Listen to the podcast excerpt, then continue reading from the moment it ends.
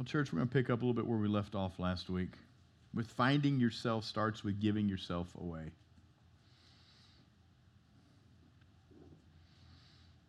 I said a little bit last week is so often we come into church the first time or when we find Jesus or we come to him, it's because we're looking for something. But once we find it, the truth becomes revealed to us, and we realize that to find ourselves, we must give ourselves away. To really enjoy life, you realize that it's not about receiving, it's about giving. Man, I look at Bob and Eileen here on the, the second row here, and they love to give themselves away. They love to go where there's a need and help people. Help people find Jesus. And they know when they give themselves away that as they're giving themselves away, it's helping someone else find themselves. It's helped someone else find themselves in Jesus. And each and every one of us have an area of our life that we can give ourselves away. And all of our life needs to be given to God that we say, God, just have your way. Do whatever you will. Speak to me, lead me, and I will follow. I'll go. But you know what? That first going, it's out of your comfort zone. So often we think that, well, I'm just not comfortable in that. Well, maybe that's where God's wanting you to go. If He called me to where I was comfortable, you better believe I wouldn't be up here right now.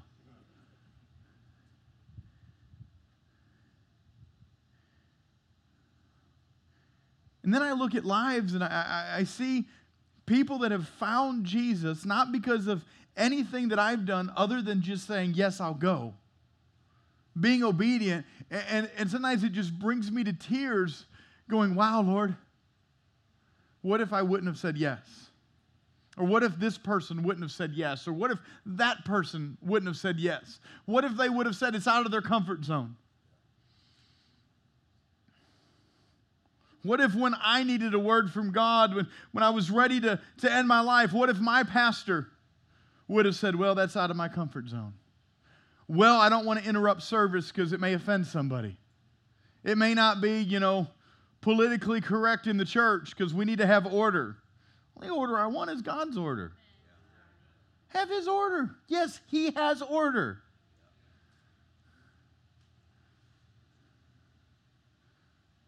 Friday night, I had the order of service. We didn't go by my order, we went by his order. Sometimes he'll stop you in, in your tracks and say, hey, hey, hey, I got something I want to do. Let me do what I want to do. Matthew 10 1, it says, and, and I told them I'd get them the words back there, but the scriptures, but I didn't. But we left off with the scripture last week. And when he had called his 12 disciples to him, he gave them power over unclean spirits to cast them out, to heal all kinds of sickness and all kinds of disease. I said this last week as well. He never calls us to give without giving us first the power to do it. The song we were singing, let the Lamb receive the reward of his suffering. What's the reward of his suffering? You and me. It's us being obedient, giving ourselves back to Him, saying, Yes, Lord, this is what I shall do. You know, we can just sit back. We can't just sit back and watch others give themselves away and think that's good enough. Well, there's a lot of people out there doing stuff for God. Well, praise the Lord. There's a lot of people dying and going to hell, too. There are people in your life that I can't reach. There are people that you see on a daily basis that God has placed in your life that He is giving you the power to reach them. But will you give yourself away to it? Will you say, Yes, Lord? Will you continue to accept it? Will you continue to say, God, whatever it is? You know, as I was, uh, I was praying and studying, I, I just, I started thinking about being in the game.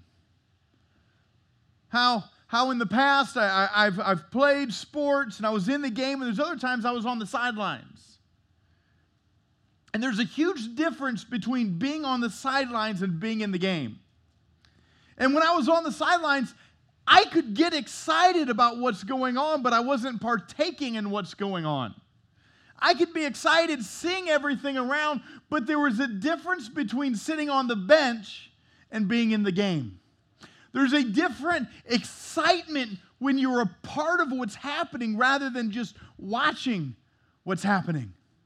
And when I, I, remember ripping my arm off in high school playing football, and I remember sitting there on the sidelines and, and helping coach and so forth, and sitting there not being able to get in the game, but wanting to get in the game so bad. Wanting to be out there, but I was held back by, by an injury. But I wonder how many individuals have been held back by a hurt or an injury that's causing them not to go forward. But here is what's so awesome about God is God can heal that injury instantly. God can put you back in the game right now, but you have to be willing to go. And a lot of times you can be on that sideline, you can be on the bench, and God say, I'm putting you in, and you can say, But I'm injured. Or so to say, hurt.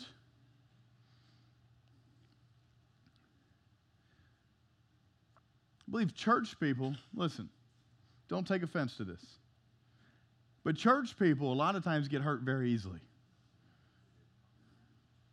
You know why a lot of times they get hurt is because a lot of times what they're doing is they're doing unto man instead of doing unto God. So when circumstances happen and it hurts you, it doesn't mean that you may not get hurt. But when you allow the hurt or the circumstance to hold you back, now you're allowing what someone did to you to keep you from the blessings God has for you. So just because they've hurt you once, don't allow it to keep hurting you the rest of your life. Don't allow it to hold you back from what God has for you. I'm telling you what, people can be cruel, amen? But guess what? We, we were speaking with our, our recovery group this week, and we are talking about hurt. Hurt people hurt people. So if we begin to, to look at the view like Jesus did, when these hurt men were beating him, mocking him, putting him on the cross, crucifying him, he didn't go, Wow, I can't believe they're hurting me. Forget them. I'm not going to do the will of the Father for them. No, you know what he did? He looked at him and go, These are some hurt people. Lord, please forgive them. Father, forgive them. But He's basically saying, forgive them. They're hurt. They're lost. They're lost. They're hurting inside. They've got no identity, Father. But I've come to give them an identity, to give them life and give it more abundantly. Father, forgive them for what they're doing. What he looked at them as being hurt people rather than people hurting him. So, what if we started looking at people as maybe they're just hurt?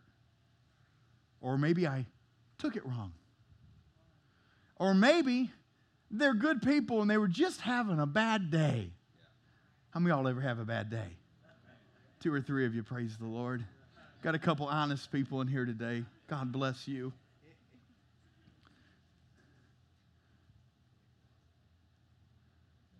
But so often, back with the sports, you'd sit there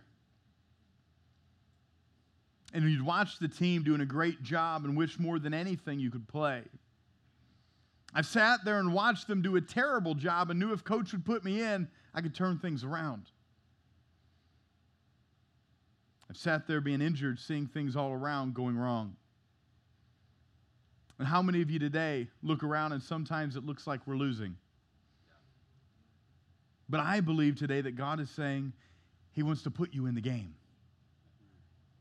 He wants to put you in the game. Here's what's awesome about God's team is that there isn't a number set for how many people can get in. But it doesn't matter who wants to get in can get in. Who wants to play can play. Who wants to go to war can go to war. You got to get out of the stands and begin to join the team. You got to get off the bench and get in the game. The coach can call you, but if you're not willing, he's putting someone else in. Let me say that again. The coach can call you, but if you aren't willing, he'll put someone else in. Time to stop watching and complaining about this nation crumbling and start doing something about it. If it isn't over, then we still have work to do. I love what Kathryn Kuhlman said. She asked God, God, why me, Lord? Lord, why would you pick me to do this? She says God told her he wasn't her first choice. I picked many other men first, but they weren't willing to go. And I wonder how many times God has picked other people first to do something and they didn't go, so he picked someone else and put them in the game. You may look out there and say, man, how awesome it'd be to, to have done this ministry or done that and do this. I believe we all have it in us.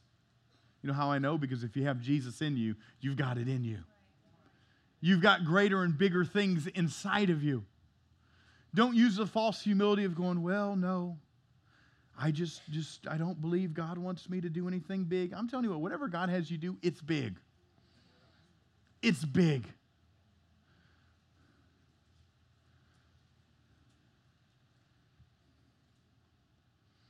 Some people say, Well, I don't know what I can do.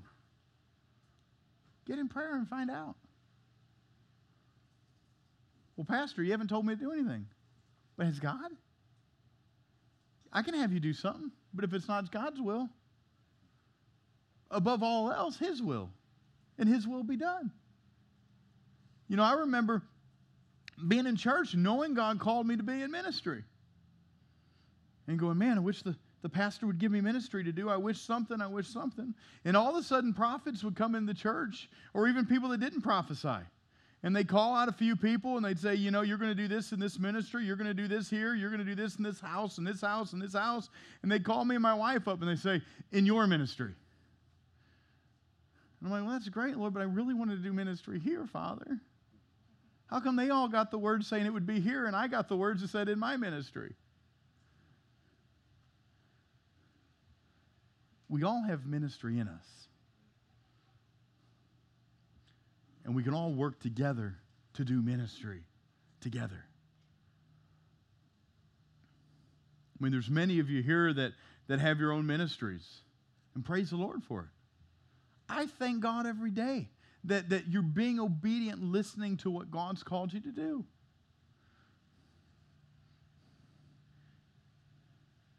I think it's, uh, what's his name, David Green? who started um, Hobby Lobby. You know, he said his family one of them knew he was called to ministry. They said, You're supposed to be a preacher.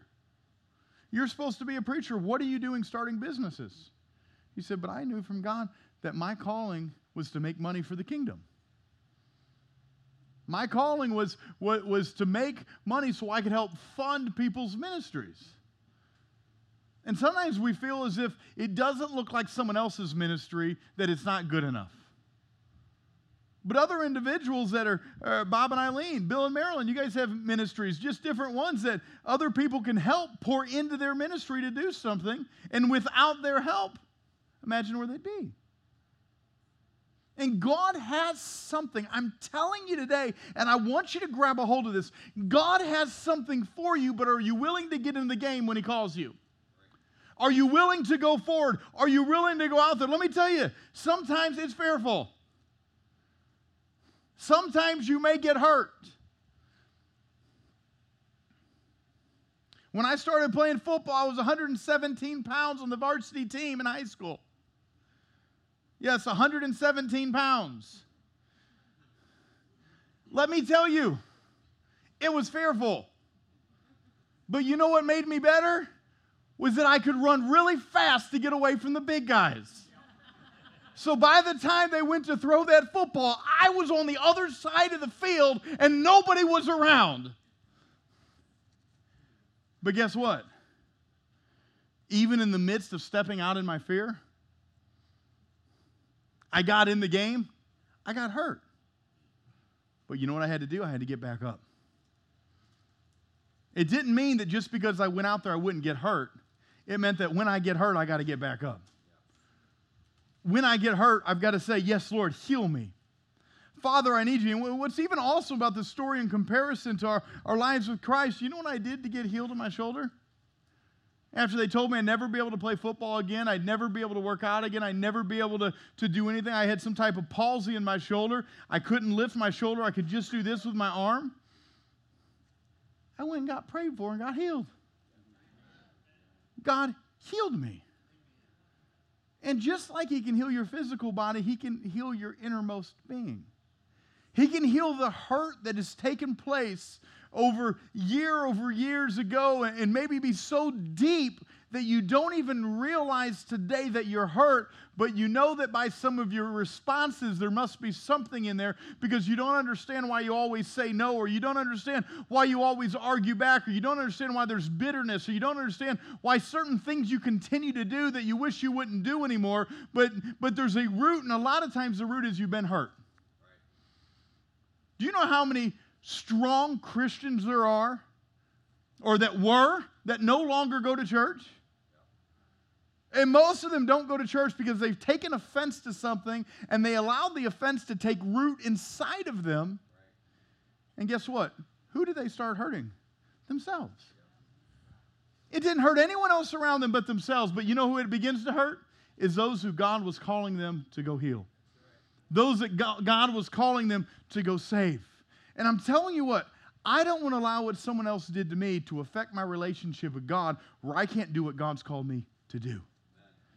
And we all have to understand that God has a plan and a purpose for our lives, but will we just accept what He has for us? You know, it may be fun to watch your team winning. Like I said, it doesn't compare to being a part of what that team is doing and winning with them, knowing that you help to make a difference. Maybe you've never played a sport, but you've watched the game or your favorite team is winning. Just think about how excited you got how much more excited would it have been if you weren't just watching from the sidelines? Now, I remember when the, the Rams, Kurt Warner was there and they won that Super Bowl. I thought about how excited, especially Christians, were that they were up there proclaiming Jesus Christ after their win. And I thought, man, if I'm this excited, how much more excited are those guys that just won? how much more excited are they that were in the game doing what they were called to do? We can sit here all day and watch our team win, but it doesn't mean anything to us until we've actually played. I'm not willing to look back and say, I wonder what would have happened if I would have got off the bench and gotten the game, but I want to look back and say, I gave it all I had, and I gave all my obedience. I gave myself away. I gave myself to God. Here's where I see hindrances happen so often. I tell you these things, church, because to beware, to watch out. A lot of times we can hear the direction, but if we don't realize the schemes of the enemy, sometimes we fall to the trap. I was talking with uh,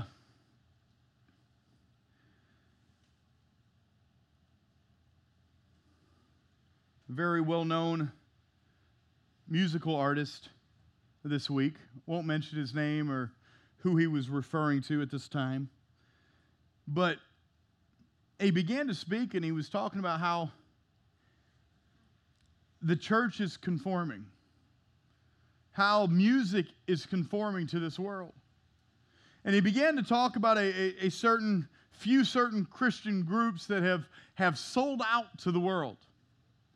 They've literally sold out so much, they, they've sold to this big company that, that does all the big rap groups and all these other huge groups that do their marketing for them, do their tours for them, do the setups for them, do the stage. They do everything, so all they got to do is show up and collect a paycheck. He said, but what's happened is they've actually had to sign a contract that they can't pray for people, they can't speak in tongues, they can't give an altar call, they can't lay hands on people. You go out there and do music and collect a paycheck. But if you do any of these things we've told you not to do, you're not collecting a check on that.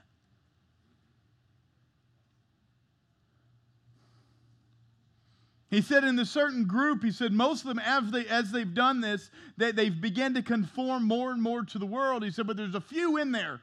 He says, I got to get out. He goes, they're dying. They want saved out of this.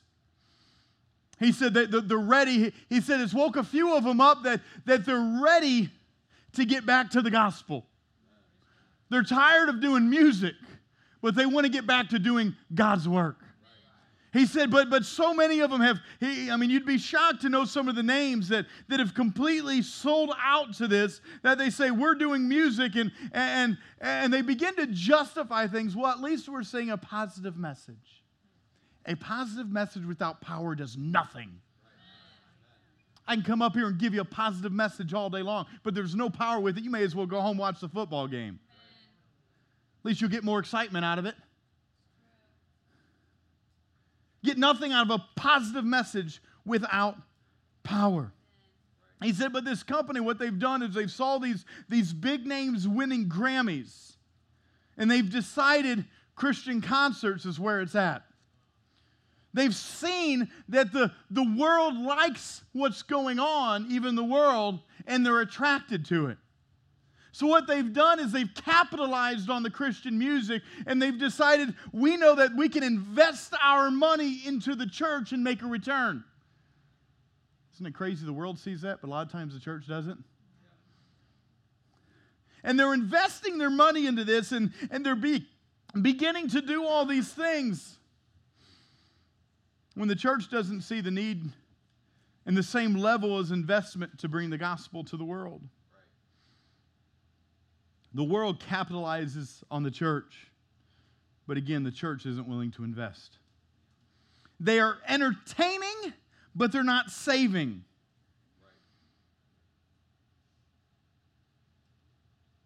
How crazy is it that the world is seeing something different about church music? The world sees the value.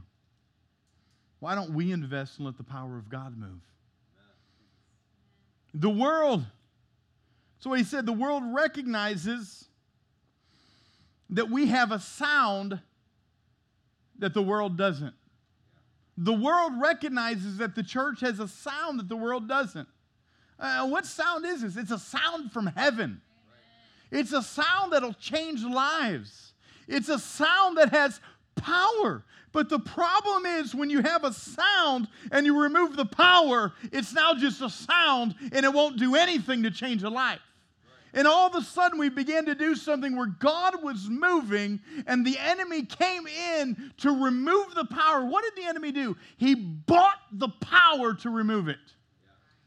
I'm going to come in and give money to remove the power. I'll bless you.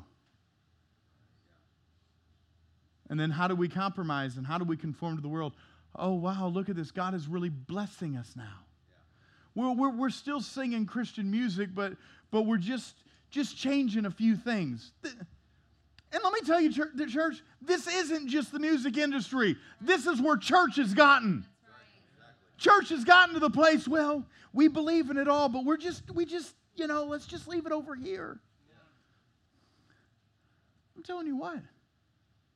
We got to change lives. The, the, this brother in the, the music industry, he said, You know what? I'm sick and tired of this.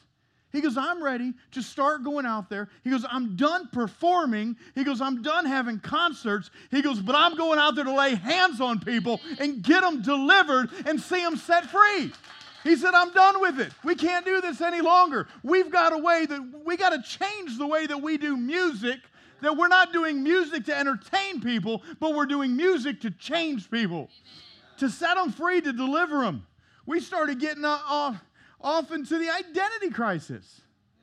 You realize our world has an identity crisis. It's not the world's fault, it's the church's. If you don't like it, get in the Word. There was an identity crisis. What happened? Jesus came. There was an identity crisis. What happened? We started building the church. There's an identity crisis. What happened? God's called me and you to give them an identity an identity in Christ Jesus. You know, used to I thought about how sick and perverted it still is, uh, the garbage going on today, the, the sex changes, all this stuff. I'm like, how demented is this? And then as I sit back and I pray for them, God begins to speak to me and reveal to me they don't have an identity. All they're doing is looking for an identity. They don't have one. They're looking for an identity. That's why I've called you to give them an identity. to share Jesus with them, to help deliver them and set them free. They're literally just lost. They're lost and they've searched everywhere that they can think of, so they're trying something. Could you imagine? I mean, imagine how this can break your heart right now. Could you imagine having an identity crisis and you go and change your identity with surgery? And in the end, you find out that you're more miserable than you were before. I mean, how horrible would that be? So it's our duty to show them Jesus. It's our duty to give them an identity. It's not us uh, being their identity, it's giving the Jesus that we have to them so they can find their identity in Christ and their life be transformed forever. And listen, if you have an identity crisis today, let's talk. Let's pray. Let's get you Jesus. Maybe you say, Why have Jesus? And I still have an identity problem. Get in the Word so you can find your identity, right, Devon? He's been speaking with the, his recovery group about this. Find your identity. Who are you in Him? Do you realize that, that uh, most Christians you talk to, many, a large majority of Christians don't know their identity? They don't know their identity. The whole book talks about our identity. It makes me wonder have you ever read this? And if you have, read it again. Read it again. I'm telling you, church, that this isn't a, a, a, bashing program that church needs to get into. This needs to be a loving program that we go out and give Jesus.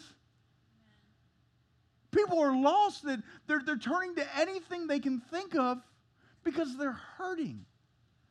They're literally hurting. And they're looking for an answer. And maybe you're in here today, maybe you're out there watching or listening. I'm telling you what, we love you. We love you. And, and I love you enough to tell you what the answer to your problems are. I talked with an individual the other day in ministry. And he said, I just don't know why, why pastors would get up there and say something that they know could offend somebody.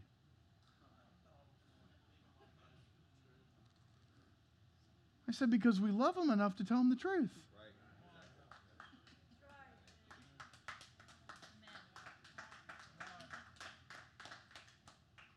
If the pastor won't tell you, who will? If the pastor won't love you, who will?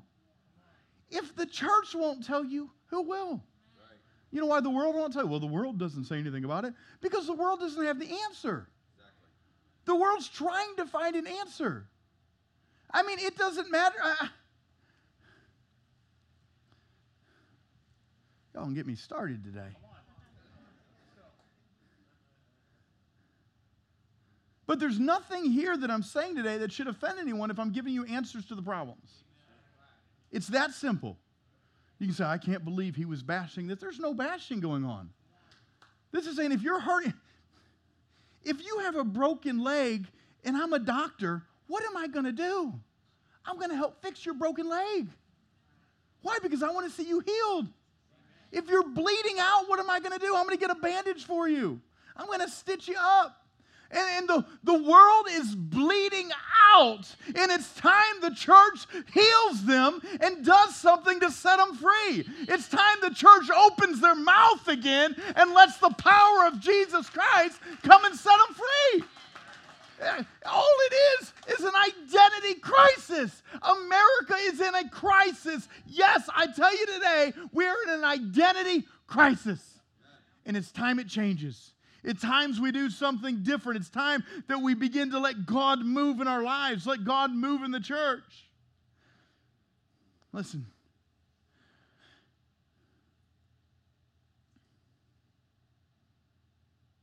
Go with me to the scripture, Acts 8, 18 through 21. I'm going to read it right now. It says, And when Simon saw that through the laying on of hands, laying on the apostles' hands, the Holy Spirit was given he offered them money, saying, Give me this power also, that anyone on whom I lay hands on may receive the Holy Spirit. But Peter said to him, Your money will perish with you, because you thought that the gift of God could be purchased with money. You have neither part nor portion in this matter, for your heart is not right in the sight of God. But how often we're just trying to buy things. the world sees that God moving brings people in. But they eliminate what draws the people. Christians are conforming to the world because they haven't set their face towards the Lord and purposed it in their heart. Same thing with Teen Challenge years and years ago. A friend of ours, the president at that time, came to him, wrote out a check to Teen Challenge, and said, Here's a million dollars. I want to invest in what you guys are doing.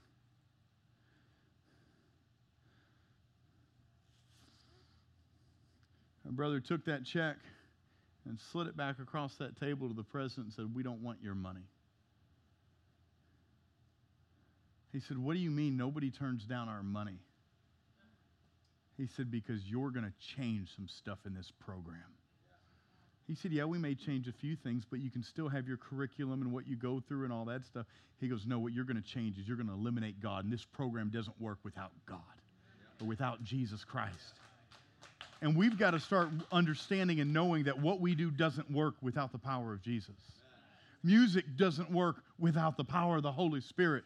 Preaching doesn't work without the power of the Holy Spirit. Evangelizing doesn't work without the power of the Holy Spirit. And I'm telling you today, I believe that someone even watching today or listening, that they're being set free right now. Maybe someone in this house right now is being set free.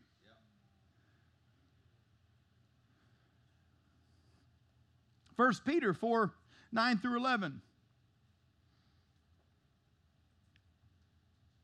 Be hospitable to one another without complaint. I love how he, they, they always throw something extra in there. Be nice to people. He could have just left it at that. Well, I'm nice to them just like they said. He says, without complaining. You got some people that are nice all the time, but they go back home and they, they say, I was just so nice to them, and I just can't believe that they don't appreciate it. Do you know what I gave them and now they're treating me this way? Do you know what I've done for them? And let me tell you, usually the people you hurt the most are the ones that appreciate it the least. Can I get an amen?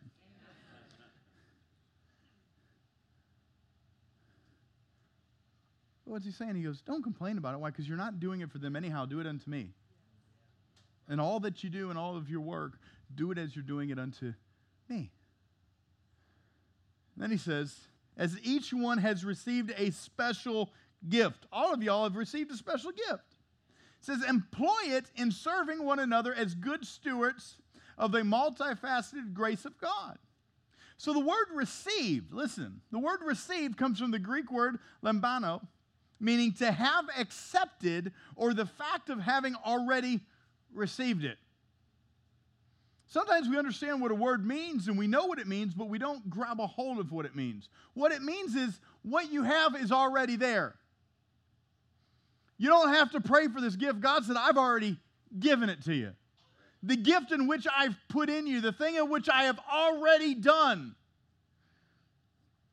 He's saying it's there. Begin to use it. You've received, you already have a special gift in you. Employ it, use it for serving one another and as good stewards to the multifaceted grace of God. It's there. And now let's look at the word gift, which comes from the Greek word charisma. The definition is a divine gratuity. Example, deliverance from danger or passion, passion, especially a spiritual endowment, religious qualification, or a miraculous faculty, meaning a free gift, a miraculous gift of power. So it actually reads that every person has already received the gift, has already received the miraculous gift, the the power that they need to go forward.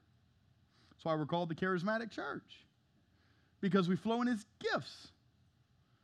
But here's the deal we all have a gift to go out and reach people, we all have a gift to do what God's called us to do. So this passage is saying, I've already given you a miraculous power and qualification. Now use it. How often are we praying that, that God will give us something to use when He said, I've already given you what you need to use? God, give me what I need to go. God, give me what I need to do what you've called me to do. God, when it comes to what's in us and the power that He gives us, He's already given it to us. He doesn't call us to do something and not give us the power to do it. He's saying, I've already given it to you. You've already received it. And here's what's, what's awesome about this listen, each one of you have received a special gift.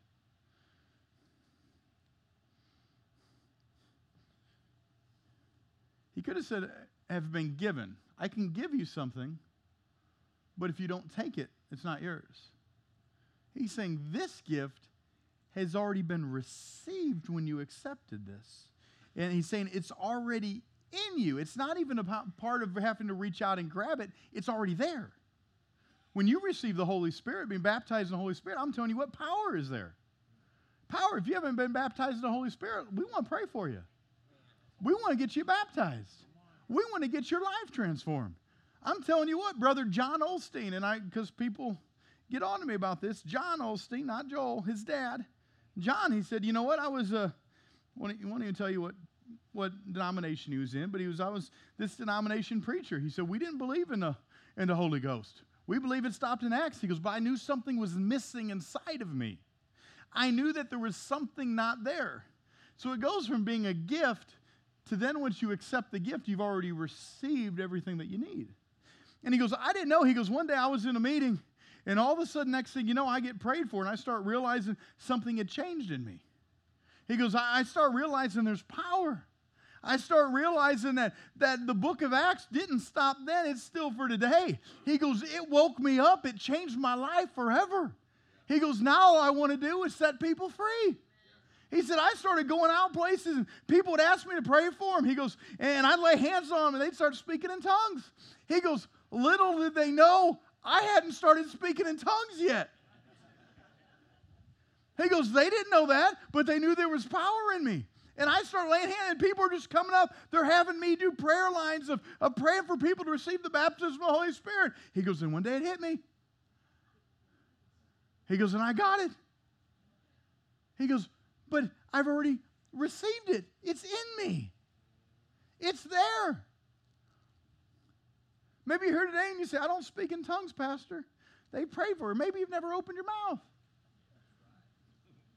I heard the analogy. It says, to drink. And when you drink, what do you do when you drink? You keep your mouth open or closed. If you close your mouth while you're drinking, you ain't going to get nothing. It says, open your mouth. Open your mouth.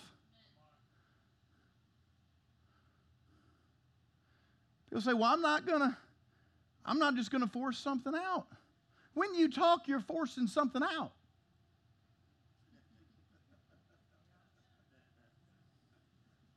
Well, if it ain't real, I ain't doing it. You know what the, the Spirit it says? That the Spirit gives you utterance. And He can give you utterance, but if you don't speak it, what is it? All of a sudden, it's staying in your head. But we just think that, that God's going to come down and take our mouth and just control us. Some of us need to be controlled a little more, though. I think about demon possessed people. They let the devil have all of them, control them, speak through them, whatever he wants. Come to church. Well, you know, Pastor. We get so religious when we come to church. You realize demonic people, one thing that they've learned is not to be religious. We just let the power flow through us. Only problem is they've gone the wrong direction. The power that'll kill them. We've got the power over their power, and we try to stay all reserved. I ain't doing that. Nope, nope.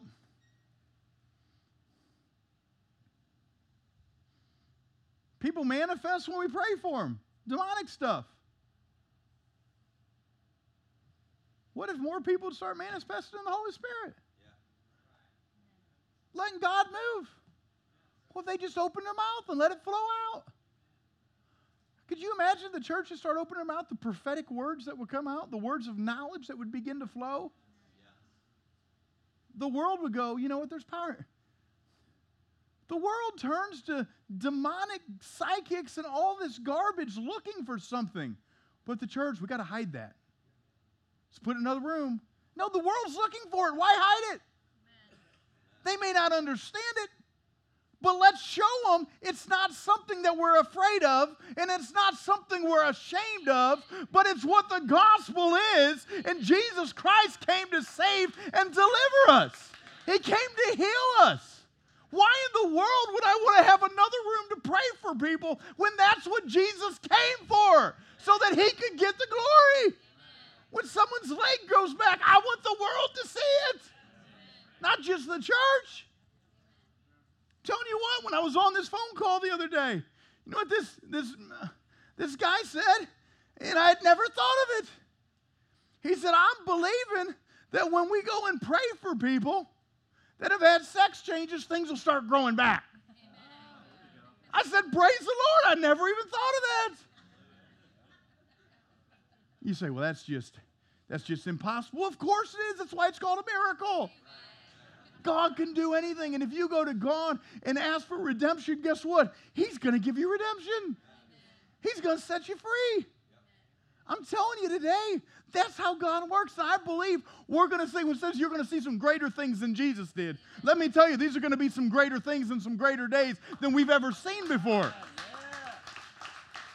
But I'm telling you, the power of God is moving. I heard a testimony of, uh, of a pastor that um, actually the same guy was telling me. He said a pastor called him up and said, "Hey, I need I, I need some some help. I need to talk to you about something. I don't know what to do." Said the pastor uh, asked him, he said, Here's the deal. I've got a couple in our church, and, and they've come forward and given their lives to Jesus. And they come to me and they say, Pastor, we just want to be right with God. No matter what it takes, we're willing to be right with God. And the husband comes and he says, And my wife, she used to be a man. He goes, What do we do? Do we get divorced? What do we do? And this musician said, I'm not a pastor. This is for you to deal with, not me. But I'm telling you, I say this story to tell you listen, people's hearts are getting changed because people are allowing the Holy Spirit to move people's lives, their minds are waking up saying, Lord, I want to be right with you no matter what it takes. Father, and they said if we have to divorce, we have to separate, whatever we have to do at this time, we're both in agreement to do it because God has come and changed our life and we found an identity in Christ Jesus. That we've got to break the spirit that has come to put a false identity on people. There's a spirit out there right now that is trying to bring it into kids, a different identity than what Christ has for them. That the demonic spirits are going around trying to lie to your children, trying to lie to everyone around you. They're putting false information in them to tell them this is what they're searching for. When the truth is, they're searching for the Holy Spirit and they're searching for Jesus and they're searching for power and they're searching for God that is who He says He is and have a people that are who they say they are. He's looking for an ambassador of him to go out and do what He's called them to do. I'm telling you today, we have been called to be ambassadors of heaven, to show the world who Jesus is, to show the world all that He has and all that He wants to do in our lives.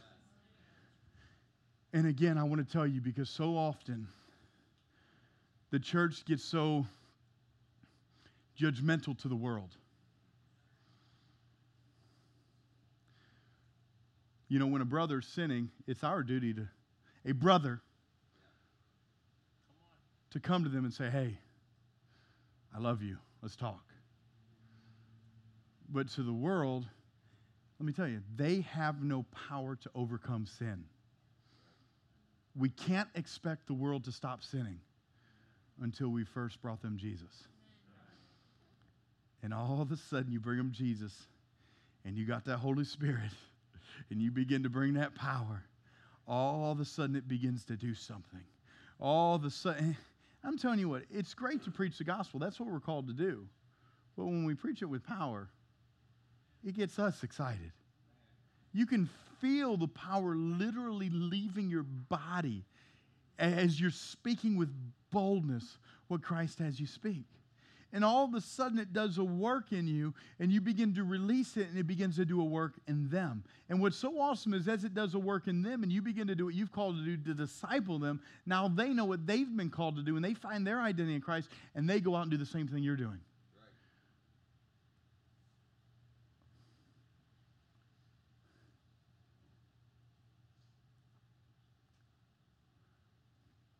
the world is good at spreading their, their gospel.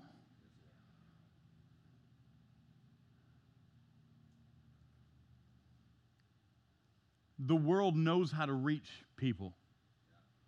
Why do you think big musicians sell out for the world to reach people for them?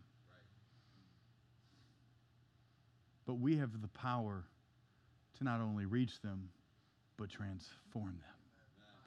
And I'm telling you today, when you begin to give yourself away, you begin to find yourself. When you begin to say, Yes, Lord, things begin to change. Things begin to take place. Things begin to, to completely turn around in your life and lives around you.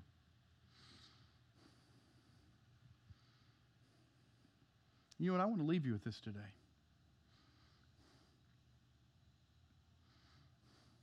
Some of you today,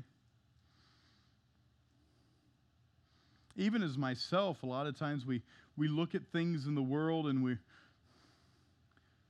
we're so quick to look at it in different eyes than Jesus' eyes. And some of us today just need to start with repenting.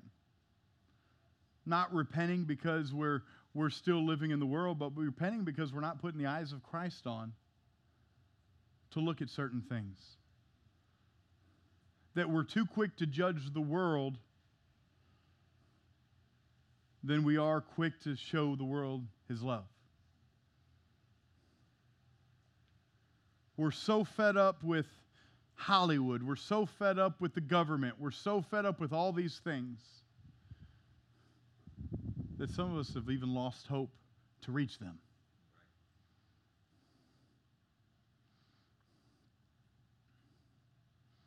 I truly believe what's going on in our country for several years and years and years and continuing to go on, I believe one thing that's coming very good out of it is starting to wake people up. And to realize we've been pushed around for too long. We've been silent for too long. You know, I've realized with a lot of individuals that the more they silence us or try to, the more church people, Christians, are starting to unsilence themselves.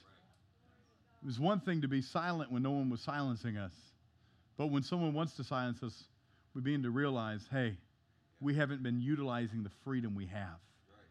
Let's begin to do something with what God has given us in this country.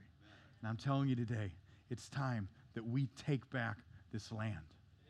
It's time that we go forward and we say, God, here we are coming together in unity. He looks for unity, church.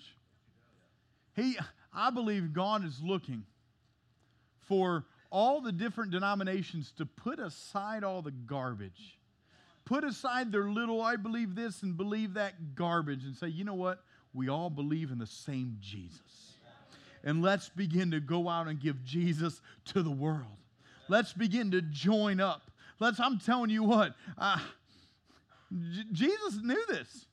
That, that, you know, we can do some, but when we come together, we can do a whole lot more. We can defeat a whole lot more of the enemy when we come in unity and do something together for his kingdom. And I'm believing, church. I'm telling you what, I don't even care what it takes. I don't care if things get a whole lot worse as long as it begins to bring the church into unity and the church begin to wake up and say, Yes, Lord, here we are. And the church to begin to go forward what God has called them to do. Now, I pray that individuals wake up before it gets too much worse. But if it doesn't, if God, God know that God knows what He's doing and whatever needs to be done, let it be done. Let it be done. And that's why today, church, you got to build your faith up now. You may be ready, but there's a lot of dormant Christians out there. They've gone to sleep. What did Jesus say? He looked at his disciples, he told them, He says, Wake up and pray, lest you fall into temptation. He's telling you, you're going to fall. You got to stay prayed up. You got to stay strong. You got to stay awake. Be alert. You'll, you'll come conform to this world so quickly if you're not alert and awake and praying. And I'm telling you, church, today's the day. Today's the day we say, Yes, Lord. Amen. Amen. Amen. Let's pray right now. Hallelujah. Dear Heavenly Father, I thank you today, Lord. I thank you for this time in your house, Lord. Yes, Father God. Yes, Jesus. Worship you, Lord. Thank you, Father. We need you, God. Yes, Jesus. Just pray right now.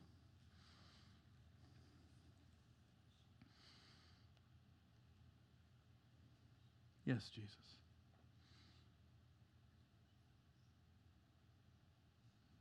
Yes, Lord, I whatever you want, Father. Yes, Jesus.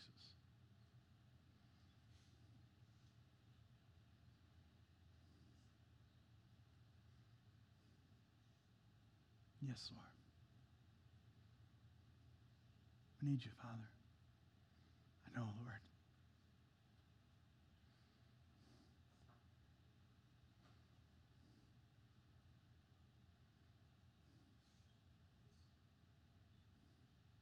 Father God.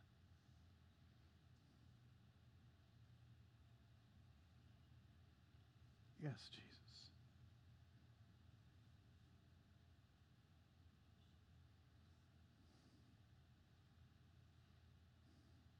Yes, Lord God.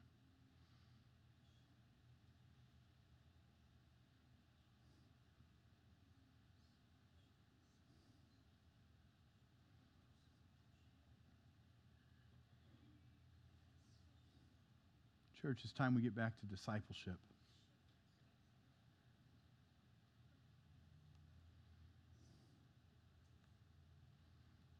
When you disciple, they find their identity.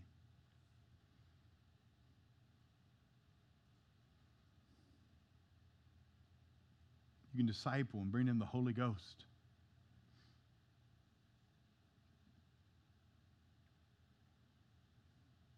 Yes, Lord a lot of different directions I could go right now, but this is what I'm feeling. Yes, Father. As many of you even here in this place. Keep your heads bowed. Even in this place right now, that you've got an identity crisis. And when I say that, let me be clear. I'm not saying with your gender, I'm not saying with who you like or love or whatever. I just mean in general, you, you felt as if you don't know who you are, maybe you don't know who you are in Christ. Maybe you even woke up this morning and say, I don't even know who I am anymore. Yes, Father God. Yes, Lord. Yes, Father.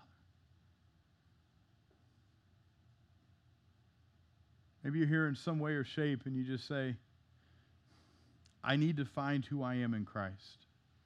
Maybe you even say today, I know what the scripture says that I am, but I'm not really finding that, or I'm not really accepting that, or however you want to put it.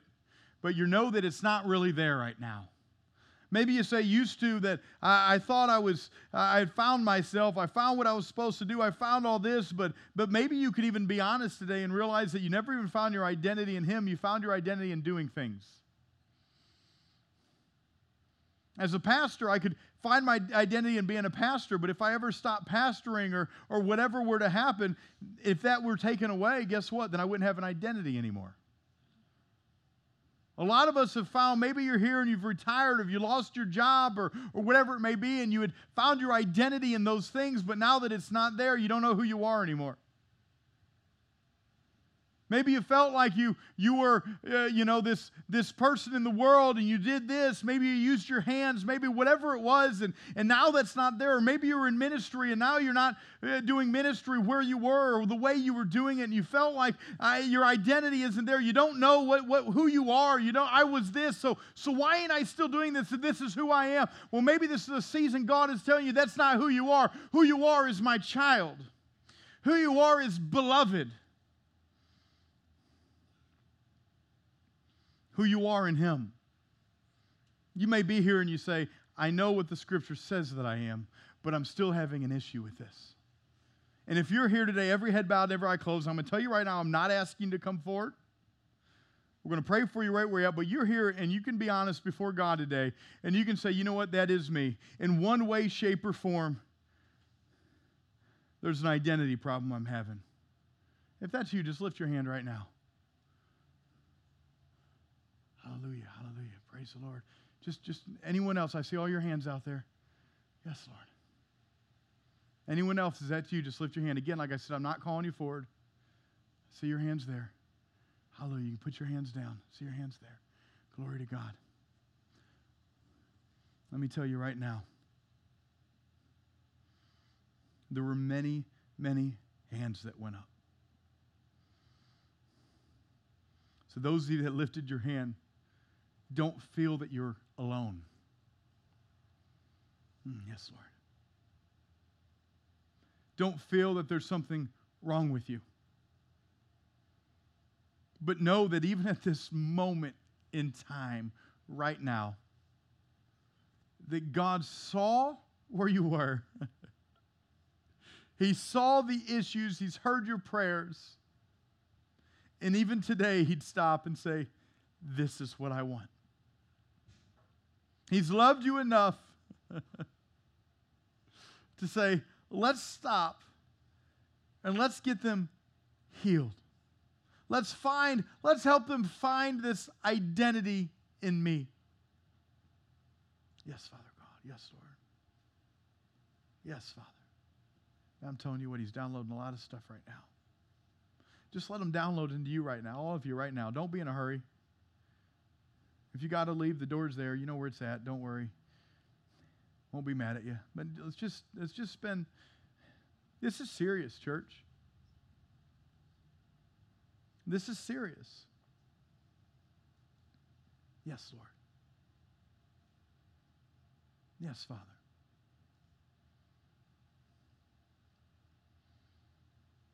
Father, I thank you, Lord, that even right now I believe that you've revealed some individuals today where they're at, Lord God, that they may not have known even before they walked into this place, Father.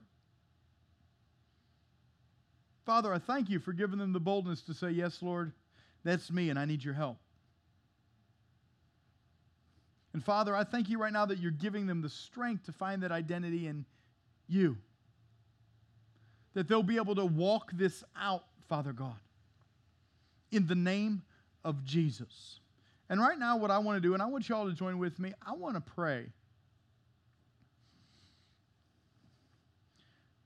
for all of those that, that have raised their hand, or maybe you didn't, you wish you would have, those of you watching and listening, same with you.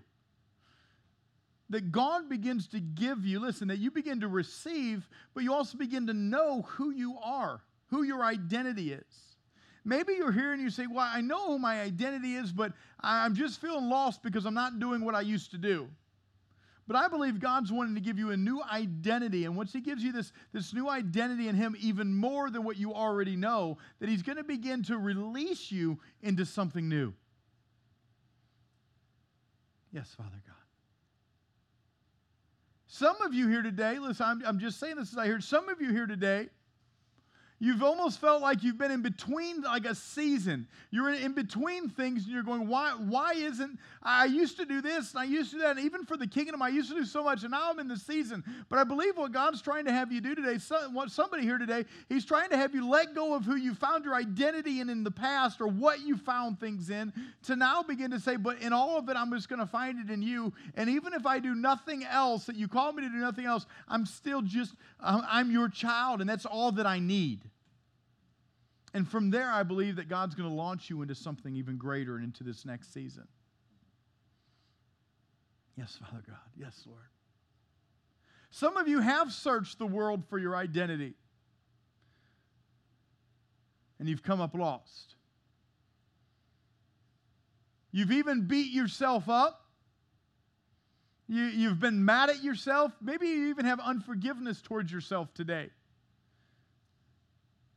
And Jesus is saying, I love you. I love you. I'm here to give you your identity. You've turned to the right place. Yes, Father, we thank you, Lord. Yes, Lord God. Yes, Jesus. Oh, hallelujah, hallelujah, hallelujah, hallelujah. Oh, Yes, Lord God. Ooh, just receive it right now, church. Receive it right now. God's imparting something into many of you right now. Just receive it. In the name of Jesus. Whew. In the name of Jesus. In the name of Jesus. We thank you, Father God. We worship you, Lord. In the name of Jesus, right now. So, you all to pray with me. And those of you that, that have raised your hand, you just begin to receive this prayer. Dear Heavenly Father, right now, Lord God. Hmm. Yes, Lord. I ask that you forgive them, Lord. Forgive them, Father. And Lord, I ask, Lord God, that you begin to become so real to them, Lord. Father, I ask that you heal them right now in the name of Jesus. Father, I, I ask that, that even right now you begin to distinguish the difference between their identity and their purpose. That some of us find our identity in our purpose, but our identity is in Him. And right now, Lord God, that they begin to find their identity in you, Lord, in the name of Jesus. Father, I ask that you begin to reveal to them the scriptures that they've already read, Lord God. This is what the Holy Spirit does. And I thank you, Holy Spirit, for doing this. Begin, begin to, to penetrate their mind with who they are in you, Lord God, and their heart, Father, in the name of Jesus. spirit of false identity, we command you to leave in Jesus Christ's name. In the name of Jesus. Father, right now I ask you, Lord God, you begin to come and comfort them, to give them peace, Father God. Father, I ask that as you give them their identity and show them their identity, Lord God, you begin to show them their purpose and the plans you have for their life. And Father, when they find their identity in you completely, Father God, I know that many individuals know who they're supposed to be or know what you've said they are, Lord God, but there's a difference between knowing it and, and making it part of you, Father God. And I ask today that it takes root, Lord God. That which they already know takes root in their minds and in their hearts, Lord God, and begins to take root, and they begin to find the greatest joy in knowing who they are in you. And Father, we ask right now, Lord God, that as they receive this, Lord God, you begin to reveal that purpose for them in Jesus Christ's name. Father, we thank you for healing them.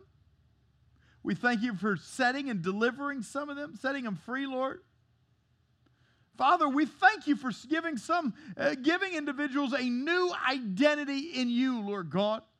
That it's not who their parents say that they are. It's not who their spouses say that they are. It's not who their job has said that they are. It's not who leaders or pastors have said that they are. But it's who you say that they are, Father. And Father, we thank you right now for this new identity. Whoo, hallelujah. We thank you right now for cleansing their hearts and their minds, Lord God. We thank you right now for bringing them back to the gospel. In the name of Jesus. Father, we thank you today